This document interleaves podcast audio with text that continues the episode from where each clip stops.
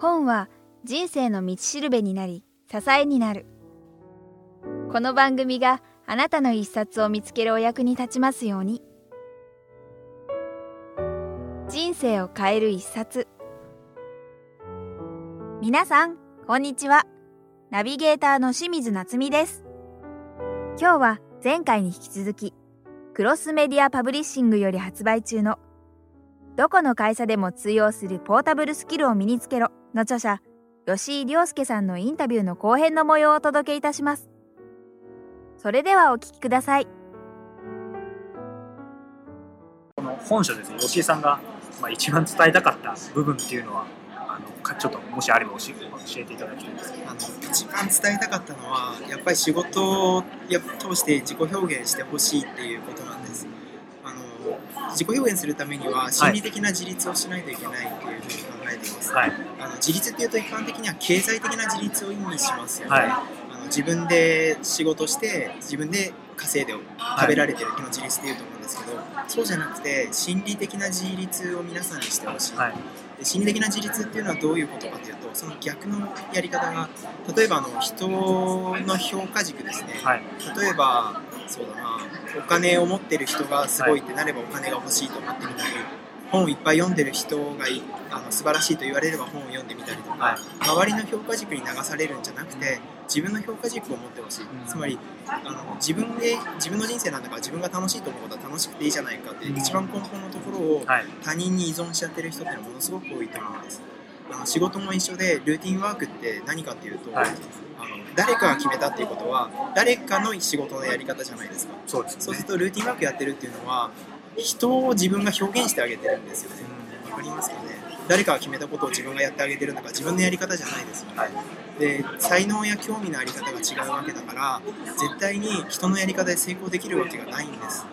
でそうするとあのやっぱりまずは自立をして、はい。それで自分の自分にとってのいい仕事っていうものを定義してもらってあのそれであの自分をその仕事を通してこれが自分であるっていうふうに表現できるような仕事の仕方をしてほしいなというふうに思って書きました。今回の本の哲学としては、はい。あの本を読むんじゃなくて行動するためのあの本を書こうと思って行動力を上げるための本を書きました。で行動するとあの主体性が上がって、はい。それからあの自立の度心理的な自立の度合いが高まってくるんです。でなんであのそれをまあ一つの哲学にして書いた本だというふうにも言えると思います、はい。なるほど。わかりました。まああの先ほどまあ専門書の読み方とかですねいろんな、はい。まあ吉井さんの本とのまあなんですかね考え方っていうのをちょっとお聞きしたんですけどもこの吉井さんなりの本とのなんですかね付き合い方とか読み方でなんか心がけてることとかってなんかあるんですか？うんとたくさん読まなきゃいけないと思っていた時期は毎日本屋に行くっていうのを心がけていたかなというふうに思います。数を読みたいと思ってた時はだけど今はその数を読むっていうことがある程度できるようになったんで、はい。できるだけあのいろんな分野の本例えば美術の本も読むし、はい。哲学書も宗教書も、えーもちろんビジネス書も読むし、はい。専門書であの物理学みたいな本も読むし、ええ。いろんな本を読むようにはしているかなというふうに思いますね。なるほど。漫画とかも読んだりする読みます読みます。あワンピースも読みますしね。はい。あとなんだろう、えっ、と松本太陽さんなんか大好きで、えっ、と彼の本が出ると必ず買いますし、うん。漫画も読みますね。漫画今一番の芸術作品だます。本当ですか文化の最先端だと思ってますんで、すごく面白いなと思いなるほど。ます。わかりました。で、まあ、あの私のこのやってるサイトがですね、まあ、あの人生を変える一冊ということで、はいまあ、今までもう膨大な量の本の本を読まれてると思うんですけどもその中でまあ一冊ってちょっと難しいかもしれないんですけど、まあ、あの人生を変えた一冊があれば教えていただきたいんですけどもはい、えっ、とこの問いをもらってはい何かなって悩んだんですけど、多分大学の時に読んだ、えっとね梅本洋一さんっていう人が書いた、はい、映画が生まれる瞬間っていう本があるんですよ映画が生まれる瞬間、はい、その本を読んで、はい。多分人生の物事の見方が全くガラッと変わったなっていうのは、この質問をもらって思い出しました、はい。あの上本さんっていうのは、はい。世界で一番有名な日本人の映画批評家なんですね。マルセイユの映画祭に行って審査したりとか、はい。それから日本人の名前を最も多くローマ字で表記して世界に発信しているあの評あの評論家さんなんですよ、で彼が言っているのは評論家の仕事っていうのは彼自身にも好きな映画嫌いな映画っていうのはあるんですけど、はい。評論家としてはそのいい悪いじゃなくてこの映画は何なのかっていうことに言葉を与えることが仕事だっていうふうに言ってるんです。あの彼の言葉ですごく印象的だったのが芸術と文化は違ってあの真逆の言葉だとはい。で例えば印象派っていうのはモネとかマネとかはい。ルノワールとかドガっていうのはその人たちが出た時には芸術だったけどそれがどんどん受け入れられてしまって大衆に受け入れられた段階でもう文化である。じゃあ芸術っていうのは何かというと新しいものが生まれてきてそれが何だかわからないからみんなが受け入れられないものが芸術であるっていうふうに言ったんです。そして新しいものだから誰も言葉を伝えてないから何だかわからないものだでそこにそれが何なのかっていうのを言葉を与えて説明するのが批評家の役割であるでそれを見て僕はあ形のないもので僕の周りにもすごくたくさんあってそこに対して言葉を与えていく作業っていうのは僕はすごく面白そうだなと思ってあの、まあ、それをやり続けたっていう経験があるのでこの本は僕にとっては一番面白かった本じゃないかなと思います。はいじゃあ今度読んでみますあはい映画好きじゃないと分かんないですけどね。なるほど。わかりました。まああの今日ちょっとずっとお話聞いていて、はい。先ほどからまあなんていうんですかね、その心理学とか心理っていう言葉が非常に多く出てきたなとちょっと思ったんですけども、はい。やっぱりその心理学とかいうのはまあ当然マーケティングやられてるっていうのもあると思うんですけど、やっぱりすごい勉強されてます。か。うん、人の心はすごく面白いなというふうに思っています。今の僕が一番関心があるのは人間の意識の政治をどういうふうに促すことができるのかっていうことなんですよ。あのずーっと自分を見失う瞬間の研究をしてきてましてつまりね例えば僕が今早川さんとこうしてはい。初めてお会いして、はい。ここは話してますけど、はい。僕が早川さんになんでこんな番組やってるの？とか批判的なこと言ったら多分ストレス状態になると思うんですよ。でその状態って早川さんらしいかって多分そんなことないと思うんですよね。で他にもあってお金をたくさん持つと気が大きくなっちゃったりとか、権力を持つと部下をいじめ始めちゃったりとかとにかくパワーを持ったりストレスがかかると自分を見失ってしまうんです、でところがあのうまくあの会社を運営してる人もそうだし、歴史上でうまくいってる人もそうだし何より名前を残しているほとんど全ての人っていうのはその自分を見失う瞬間っていうのはすごく少ないんです。こさっきのあの自分の仕事で表現するっていうことに強くつながっていくんですけど、はい。そのそこはあの器が大きいとかって日本では表現されたりとか人間性が広いとかっていうふうに言われるんですけどえその器を広げることができれば実はビジネスって本当に簡単なんですよ。あの意味のわからないことを言わなくもなるし人にとらわれることもなくなるし、相手に対して相手の必要性を満たすことがもっと自由にできるようになるからその意識が低くて政治政治家の土台が低い人よりも政治家の土台が高い人の方が人が集まってきてどんどんどんどんビジネスが大きくなっていくんですね。でその意味ではもう心理学はすごく僕は核だと思ってるし人間の成長っていうのはあの心理を高めるためにあの生きてるんだっていうふうにですごく大事なことなんじゃないかなというふうに思ってます。今まあ器を広げるとおっしゃったんですけど、はい。それは何だろう。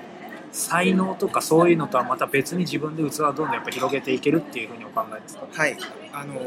これは説明するとものすごく長いんで結論だけお話しすると、器を人間性を高める一番の方法論は自分の腕を磨くことなんです。技術を磨いていくことなんですどんどんどんどんその人の評価とか全然関係なく、はい。僕はこの仕事でこう僕の僕が仕事をやるっていうのはこういういい仕事をやるんだ。そのいいっていうのは方向性であって突き詰めることができるはずなんですあの多分名前を出さなくても有名なスポーツ選手とか、はい。美術家とか損得でも仕事をやらない人たちっていうのは自分にとってのいい仕事の定義ができてる人のはずだしそれを突き詰めてる人のはずなんですね。そして技術を高め続けていくと実はその先には人間性が高まる瞬間っていうのがやってくる、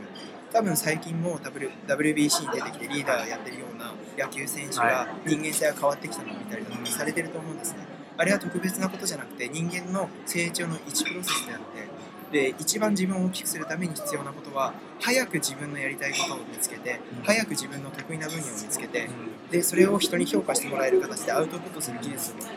磨くことでであとは仕事の中で誰が何と言おうと資料を作る時には僕はかっこいいものを作るんだとか可愛いものを作るんだとかそうじゃなくて人にかける言葉で絶対否定的な言葉を使わないことは僕にとっては得意で重要なことなんだとかそれを磨いていくことができれば確実に人間性っていうのが上がっていきますそれはあの全ての宗教書でも、はい世界の宗教でも言われていることだし心理学でもビジネス書でも物理学書でも全てで言われていることですそれも間違いないと思いますなるほど。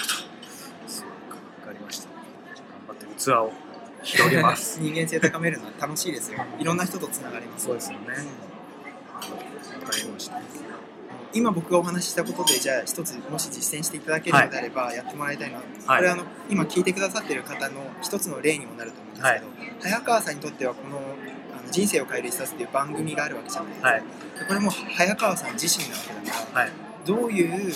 あのこの人生を変える一冊っていう番組を作り上げたら、い。自分にとってすごくいい番組なのかっていうのを定義をしてほしいんですよね。うんそれはたくさんの著者にあ来てほしいってことなのか、あるいは著者が本に書けなかったことをはい。話してもらうのか、あるいはあのリスナーの方にどうしてほしいのか、はい。それぞれ全て定義ができるはずなんです。はい。もちろんその定義というのは早川さん自身の成長に従って変わっていくはずです、はい。でそれは変わっていっていいんだけれどもじゃあ今この瞬間にこのあのメディアというものをどういうふうに育てていって何がいいっていうことなのかっていうのを定義をしてその方向にやっていくことがいそれが具体的に自分を高めることにつながっていくし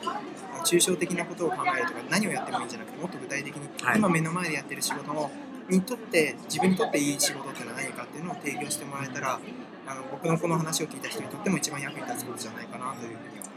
思います。ありがとうございます、はい、えーでちょっと本書の話からはい。外れるんですけども、はい。まああの普段めちゃめちゃ忙しいと思うんですけども吉井さんがまあ実践されてる、まあ、なんか仕事術とか時間術みたいなものがあれば何か一つでも教えていただければ。と、えーっとですね僕のやってる時間術仕事術は、はい。まあ、他の人とほとんど変わらないと思うんですけど、はい。特徴的なことを言えば、えできるだけ全体を長官する時間を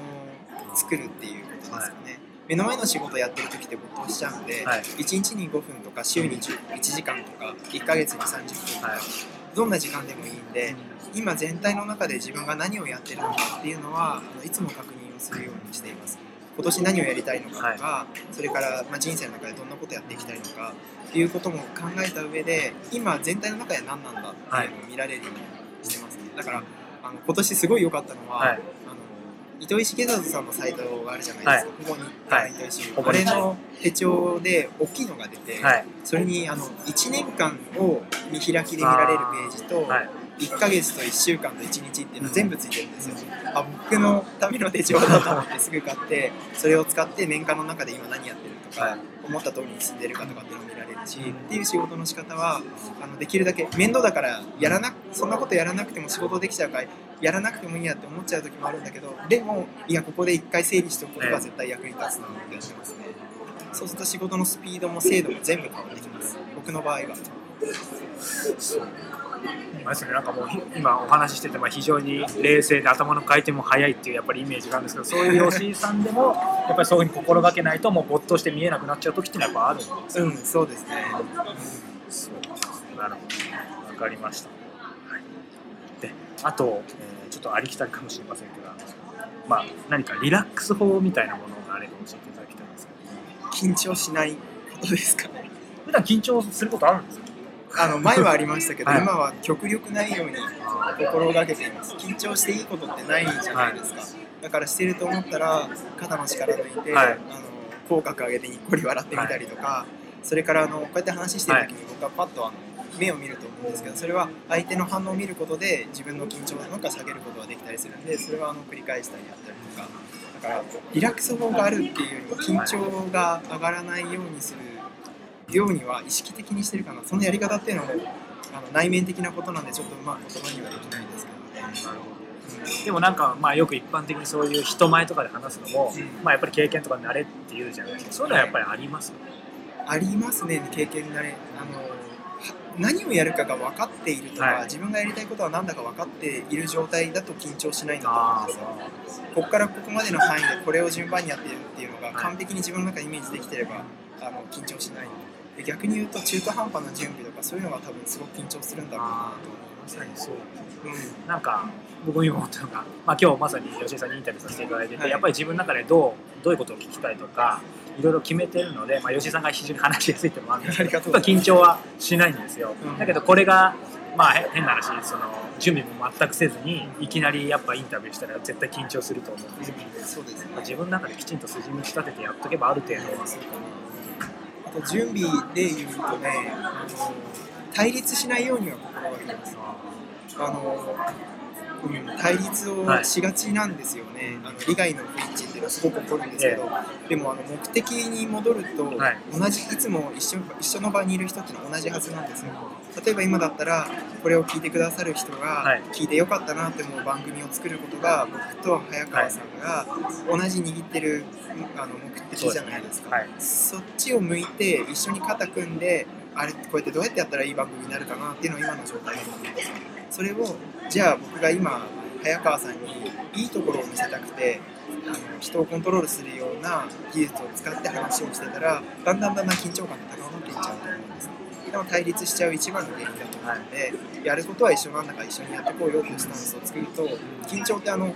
人に対する緊張ですよね、基本的にはそれがなくなるんじゃないのかなというふうに思います。あれですね、もう心理学者とかにもなれなれるんじゃないですか、ちょっと失失礼なあれですけど。いえいえそんなことはでもなんかそういう本も一冊書きたいとかそういうのってあるんですか、やっぱり。うん、人の成長の方は書きたいですね人間と人間のことただはい。売れるかどうかよくわかんないんでね そういうのって、うん、あの書きたいのは書きたいとは思ってますけどね、なるほどわかりました。あのまあ、吉井さんがですね普段まあ自分で大事にしてるなんか好きな言葉とか座右の銘とかそういったものがあれば教えていただこれがなかなか見当たらなくてそれを一つの言葉に集約することはなかなかできないなっていうふうに思ってはいますね。ただただ一つ思ってるのはさっきからずっと言ってるやっぱり人間的成長をするっていう方向性に全てが集約されてるというのはよくわかりますね。どういうふうに人の役に立つかとか、人の必要性を満たすにはどうしたらいいかっていうことをずっと考えようというふうに思っています。なるほどわかりました最後になんですけども、はい。まあ、あの今後吉井さんがチャレンジしたいこととか、まあ、お仕事でもプライベートでも構わないんですけども実現したい夢とかがあれば教えていただきたいんですけどできればその人間的な成長に関する、はい。あのアドバイスやらはい。講演やらセミナーやらをやるだけで生きていきたいなというふうに思っています。あと文章を書くのが好きなんで、はい。まあ、本書いて生きていけたらいいなっていうふうに思います。ね今はまだまだいろんなことをやったりしなきゃいけないんで、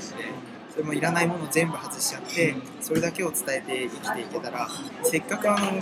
あのいろいろ調べたいと思ったので、はいそれはそれで何か方向性だと思うんで、それを伝えて喜んでもらえたら一番嬉しいなというふうには思ってます。これ聞いてる人もあのそういう仕事をもらえたら僕はすごく嬉しいですし、その人にとって一番役に立つことができるんじゃないかなというふうに思います。わかりました。はい。えー今日はクロスメディアパブリッシングから発売中のどこの会社でも通用するポータブルスキルを身につける著者の吉井亮介さんをお迎えしてお話を伺いました。吉井さんありがとうございました。いえ、こちらこそありがとうございます。